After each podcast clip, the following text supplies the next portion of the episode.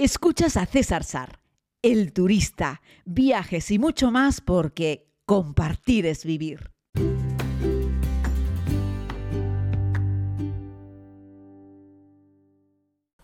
Muy buenos días a todos y a todas, querida comunidad. Les hablo desde Hong Kong. Y sé que hace un día y medio o así que no les publico el podcast. Ayer no les publiqué el podcast porque estaba viajando. Es decir, ayer fue mi primer día en Hong Kong. Antes de ayer por la noche salí de Delhi con Cathay Pacific hacia Hong Kong. Creo que haré un segundo vuelo con Cathay Pacific y ahí podré hacer un podcast monográfico sobre la aerolínea. Ya sabéis que igualmente uno o dos vuelos no es muy justo para... Pero bueno, siempre puedo contar mi experiencia en base a un par de vuelos con una aerolínea como he hecho en algunas otras ocasiones, ¿no? Cathay Pacific es una de las aerolíneas más importantes de toda Asia, ¿vale? Y decía que volé con ellos desde el aeropuerto internacional de Delhi hasta Hong Kong. Salí de Delhi como a las 11 de la noche y llegué a Hong Kong 6 y pico de la mañana. Me puse a hacer unas cosas ahí en el aeropuerto y luego llegué a la ciudad como a las 9 y pico. Dejé las cosas en mi hostel, que resultó ser un auténtico desastre, ahora os contaré, y me fui a dar un paseo por la ciudad. Lo que iba a ser un paseo de 20 minutos, media hora, se convirtió en 4 horas. No había dormido, estaba cansado, me dio mucho sol, no llevaba gorra, gafas de sol, todo lo había dejado en el hostel y me eché a caminar. Llevaba una bolsita pequeña de estas que llevo... dejé ropa lavando en un laundry, me la daban unas horas más tarde, y esa bolsita de tela fue en la que metí el powerbank, un cable y mi botito con agua. Pero salí sin gorra, sin gafas, sin crema de sol, y me puse a caminar por la ciudad de Hong Kong. Hasta a eso como a las 5 de la tarde, donde ya tenía un dolor de cabeza enorme, chicos. Me cogí una insolación, yo creo, la mezcla de no dormir, un sol terrible, mucho calor, humedad. Menos mal que por lo menos bebí agua y comí algo, comí una sopa con guantuns. El caso es que terminé con un dolor de cabeza terrible. Cuando me fui al hostel, porque dije, mira, me voy a echar un ratito de 5 a 6, descanso un poco, luego salgo otra vez y luego me acuesto pronto por la noche. Es decir, hacer ese esfuerzo, ya que en el avión no dormí, porque un vuelo de 5 horas 45 minutos en los que te traen la cena... Vamos, que no dormí. El caso es que estaba muy cansado, pero quería aguantar para luego dormir por la noche bien, como así ha ocurrido. Me he levantado hoy como una flor. Estoy como una moto, amigos. El caso es que cuando llego al hostel, era una habitación con 2 literas de 3 camas cada litera y un baño compartido. Bueno, era una elección que yo había hecho. El hostel estaba muy bien valorado. El caso es que cuando yo entré en el hostel por la mañana, llegué a la ciudad como 9:30 y me dejaron dejar las cosas. Me permitieron dejar las cosas, perdón. Vi que, hombre, no se parecían nada a las fotos que había visto. El lugar estaba muy viejo, muy deteriorado. Pero bueno... Es así, eso pasa muchas veces. Cuando me enseñaron la habitación en la que iba a dormir, pues había, les digo, 6 literas, me dejaban elegir entre una de abajo y una de arriba que todavía estaban libres y aparentemente no había nadie allí en la habitación. Y nada, dejo mis cosas, me organizo, me cambio de ropa, busco algo para ducharme y cuando vuelvo a ducharme, yo pensaba que no había nadie en la habitación y escucho, esto va a ser un poco escatológico, escucho a alguien que se tira un pedo monumental.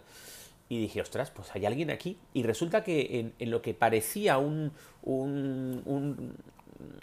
edredón enrollado, dentro de ese edredón había una persona. No lo había visto, ni siquiera el chico del hostel que me enseñó mi habitación y me dejó elegir mi cama lo había visto. Y nada, vi que sobresalían unos pies pequeños por debajo, con las uñas pintadas, y dije, bueno, pues no sé, esto será una tía que está aquí y se ha tirado un pedo monumental. Y empecé a ver a mis adentros, caray, ya estoy mayor para esto de meterse en un hostel, aguantar los pedos a nadie. Pero bueno, es que Hong Kong estaba muy caro y digo, es que tengo que ahorrar dinero y meterme en la experiencia de un hostel y un poco también para contároslo en esta miniserie que estoy grabando, ¿no? El caso es que le pregunté al chaval del hostel que qué tal la seguridad, porque yo voy con cámara, ordenador, tal, ya sabéis, con todo el equipo, voy con un dron, en fin, llevo mucho equipo. Y me dijo que bueno, que nunca habían tenido problemas, pero que hacía 3 días se había producido un robo en el hostel. Y que tuviese cuidado, que ellos tienen cámaras en los lugares comunes, pero dentro de las habitaciones donde están las camas, ahí no hay cámaras, ¿no? Y bueno, yo no le di demasiada importancia porque a veces ocurren estas cosas y pensé, bueno, pues lo meto todo en el locket, etcétera, ¿no? El caso es que cuando ya regresé después del paseo, veis que estoy un poco desordenado, primero os he contado lo de la mañana, ahora vuelvo por la tarde. Cuando regreso por la tarde me encuentro en mi habitación, ya estaba completa, ya estaban las 6 personas, o sea, conmigo que acababa de llegar, ¿no? Y bueno, había gente de todo, ¿no? Había un chaval italiano, joven, muy majo, se le veía muy bien, muy limpito, en un hostel. Alguien que se le vea bien es alguien que se le vea limpio y aseado, ¿vale? Además se veía un chaval educado, un tío muy joven, pero muy bien, muy majo. Por contra, estaba ese chaval coreano que se había tirado el pedo, al final no era coreano, perdón, de Seúl, no era una chica, era un chico, más raro que un perro de cuadros. Y luego había un tío, creo que era boliviano, con un aspecto, amigos, que flipas. O sea, yo no sé, ya sé que la apariencia no hace al monje, pero no sé de qué tipo de... No sabría decirte de qué lugar habrá salido este tío, pero tenía un aspecto no demasiado agradable, ¿no? Y luego me pongo por fuera de la habitación, donde había un ventilador, porque en la habitación había un calor que te cambas, y sale de otro de los cuartos comunes, sale un chico argentino, fotógrafo, que estuvimos charlando, muy majo, muy entretenido, muy bien, y nos ponemos a hablar, que él era fotógrafo, que está viajando por el mundo, tal, bueno, esa gente interesante que conoces en un hostel, y este hombre me cuenta que el día antes a él le habían robado también en el hostel, es decir, se habían producido 2 robos en el hostel en pocos días, y es que él estaba durmiendo y la cámara suya la tenía sobre la cama. O sea, no es que durmiese abrazado a la cámara, pero durmió junto a la cámara, ¿sabéis? En el propio colchón, y alguien o de la habitación o de fuera entró a la habitación y se llevó su cámara, el teléfono móvil de uno de los chavales que estaba allí y la cartera de una tercera persona. Entonces, claro, eso ya me preocupó muchísimo. Entonces, imagínate, si yo voy a estar una semana en el hostel y voy a entrar y salir con material, el trípode de las cámaras, me voy a poner con el ordenador, cuando yo vuelvo de trabajar, de sacar imágenes, tengo que volver al alojamiento, tengo que volcar imágenes al ordenador, a los discos duros, etc. Eso es algo que lo van a ver todas las personas que estén en el hostel, ¿no? Entonces, claro, voy a hacer el siguiente objetivo marcado con una X, porque imaginaos, yo llevo una Sony A6500 con el teleobjetivo 70-200. Llevo la Sony A6700, la nueva, que tiene menos de 3 semanas en el mercado, que es un camarón espectacular, con el objetivo 11 milímetros. Llevo un objetivo 28-70. Luego llevo también una camarita pequeña de DJI. Llevo la Insta 360.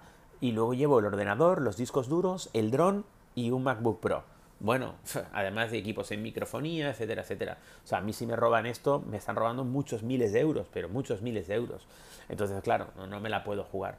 Así es que mientras hablaba con este chaval argentino tan encantador y con el otro pibe italiano que estaba por allí, pues me puse a buscar rápidamente un alojamiento. Y me encontré un sitio a 100 metros, claro, es más del doble de caro que el hostel. Mucho más, bueno, más del doble de caro que el hostel, bastante más. Pero estoy en una habitación, yo solo, además he tenido suerte porque me han dado una habitación con ventana. Aquí en Hong Kong una ventana es oro, ¿eh? Y estoy viendo parte de la ciudad, no es que tenga una vista enorme de la ciudad, pero veo los edificios que están enfrente, que está muy bien, muy agradable, que nunca en Hong Kong, de todas las veces que vine, dormí en una habitación con una ventana que dice al exterior. Así es que bueno, estoy muy contento porque tengo una habitación solo para mí, es bastante grande para ser Hong Kong, tengo un buen baño y aquí pues estoy hablando desde la habitación del hotel y lo tengo todo regado por la habitación, yo soy un desastre, lo tengo todo tirado por todos lados, pero me va a permitir subir este podcast ahora, ordenar un poco, irme a grabar. Y si a lo largo del día quiero volver porque quiero coger más equipo, dejar otro equipo, ir más ligero, pues tengo una habitación para mí solo y sé que salvo que entre alguien a la habitación a robarme expresamente, algo que podría ocurrir, pero que no creo que pase porque además el ascensor necesita tarjeta de llave para entrar, o sea, el hotel está bien, es un hotel de cadena china, pues con eso es con lo que voy a poder estar más a gusto en Hong Kong durante estos días. Es uno de esos inconvenientes porque luego al irme del hostel no llegué a hacer ni siquiera una noche en el hostel y les dije a los del hostel si me devolvían algo del dinero y me dijeron que no, que se quedaban íntegro la reserva de toda la semana. Es una pena porque antiguamente en los hostels había como una norma no escrita que era que si el viajero se iba antes, pues te devolvían o todo el dinero o parte del dinero, porque son lugares que tienen mucha rotación, ¿sabéis? Y aquí en Hong Kong también hay mucha rotación. y esta gente no me ha devuelto nada, ni un euro. Ojo, están en su derecho de hacerlo, pero me parece que si no les he hecho ni una noche en el sitio y se han cobrado la semana entera, podrían tener el detalle. De hecho, la política habitual de cancelación de estos lugares es que si no te presentas te cobran la primera noche, pero no el resto, porque es una cama en una habitación compartida, en una habitación de 6, es decir, no hay un gran agravio para la propiedad. Y además ya te digo que hay un montón de rotación, así es que mi cama la van a alquilar seguro, ya estará alquilada y se han ganado toda la semana. Pero ya les digo, su política de cancelación era clara, si cancelas o no te presentas te cobran toda la semana, y así lo hicieron. Yo intenté negociar con ellos, pero no lo aceptaron, ¿no? Y ya está, me tengo que fastidiar, eso es así. Por eso leer la política de cancelación de los sitios es muy importante. Pero yo contaba un poco con la esperanza, y a veces soy un ingenuo, de que el hostel me devolvería algo de dinero. Pero bueno, eso es así. Así es que al final mi paso por Hong Kong va a costar el doble más o menos, el doble y un poco más de lo que tenía pensado. Voy a intentar compensar en transporte, me voy a intentar mover más a pie, aunque el transporte aquí no es muy caro. Y sobre todo, ¿sabéis dónde voy a compensar? En las comidas.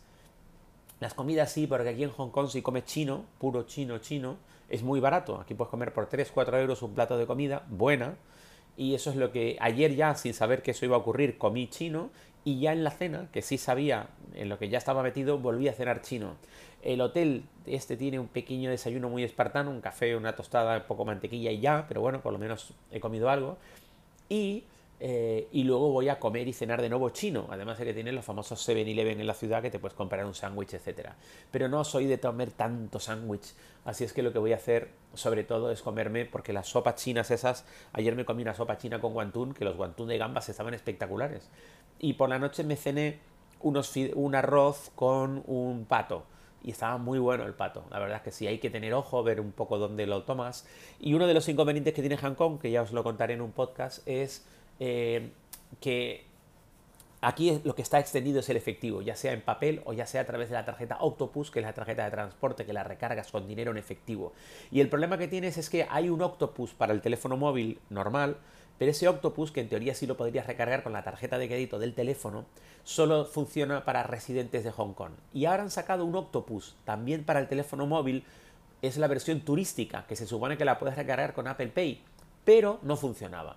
Y fui a las oficinas centrales en el aeropuerto, nada más llegar, intenté hacerlo y el chaval me puso cara de da error, vas a tener que rellenarlo con dinero. El problema es que cuando te sacas la tarjeta de transporte, para comprar la tarjeta de transporte en sí, puedes comprarla con la tarjeta de crédito, pero para rellenar esa tarjeta, que lo puedes rellenar en cualquier sitio, en un 7-Eleven, en cualquier lugar, hay que rellenarlo con cash, con dinero en efectivo, en papel. Y eso, cuando estás viajando, como yo, en una vuelta al mundo, es un problema, porque es cierto que yo llevo dinero en efectivo, pero llevo poco, Llevo dinero en efectivo para emergencias, es decir, no me gusta gastar dinero en efectivo en eso.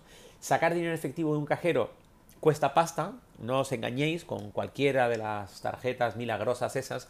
Yo todavía no entiendo cómo hay gente que ha montado estas empresas de tarjetas, que muchas están denunciadas, por cierto, algunas han sido unas auténticas estafas, y los viajeros se han lanzado, la mitad de ellos, todos a sacarse estas famosas tarjetas de viajeros y tal. Yo viajo con mi tarjeta Caixa de la Visa de toda la vida y no me cobran ninguna comisión extra por comprar cosas. Sí me cobrarían por sacar dinero. Pero el truco es que no tengas que estar sacando dinero en el cajero, sino que tú ya lleves un poco de dinero en efectivo, porque igualmente el cambio, cuando sacas dinero de un cajero, aunque no te cobras en comisión, el cambio que te están haciendo por sacar dinero siempre es peor. De hecho, aquí en Hong Kong, ayer que me fui a sacar dinero, encontré mucha diferencia entre una caja de cambio y otra, hasta un punto de diferencia, lo cual me llamó la atención, porque normalmente cuando voy a cambiar dinero a un sitio, sí, el aeropuerto es peor el cambio, y luego en la ciudad más o menos los cambios están iguales. En Hong Kong no. En Hong Kong, en la misma calle, 4 cajas de cambio, 4 cambios diferentes. Y menos mal que no cambié en la primera que vi, que me puse a mirar un par de ellas y encontré que la tercera de la cuarta que me visité tenía un punto con 1 de diferencia concretamente. Y eso en 100 euros que cambié es mucha pasta. Así es que bueno, estoy contento con el cambio. Y ya he aprendido que en Hong Kong, bueno, el dinero en efectivo lo es todo. Entonces, en estos sitios de comidas así estilo chino, no aceptan tarjeta Visa, no aceptan. Aceptan o cash o la tarjeta Octopus, ese monedero electrónico para el transporte, pero también para pagar cosas, que en realidad es cash, porque en realidad tú has tenido que meter el dinero en cash en esa tarjeta para con esa tarjeta luego ir pagando cosas. Así es que para mí, querida comunidad, es un poco tifostio el tema del pago en Hong Kong en estos momentos para mis necesidades. Y claro, cuando ya vas a sitios que sí aceptan la Visa, son lugares generalmente más caros. O cuando compro cosas en el 7-Eleven, ahí se aceptan la Visa. Este podcast era solamente para saludarlos desde Hong Kong, para decirles que el vuelo con Cathay Pacific bien, que cuando salí del aeropuerto de Delhi aquello era una locura y una revolución, y que cuando aterricé en el aeropuerto de Hong Kong parecía aquello un páramo de tranquilidad. Si Hong Kong te parece una ciudad bulliciosa, tienes que ir a Delhi. Hong Kong es un lugar que no suena, que es tranquilo en comparación con Delhi. Así es que podéis imaginaros cómo es Delhi. Y nada, disfrutando de Hong Kong, ahora termino este podcast, lo publico, me doy una ducha y me voy a la ciudad, porque ya es un poco tarde, pero es que me apetecía, necesitaba dormir, recuperar fuerzas y pilas, y porque me voy ahora a la ciudad y no volveré hasta la noche.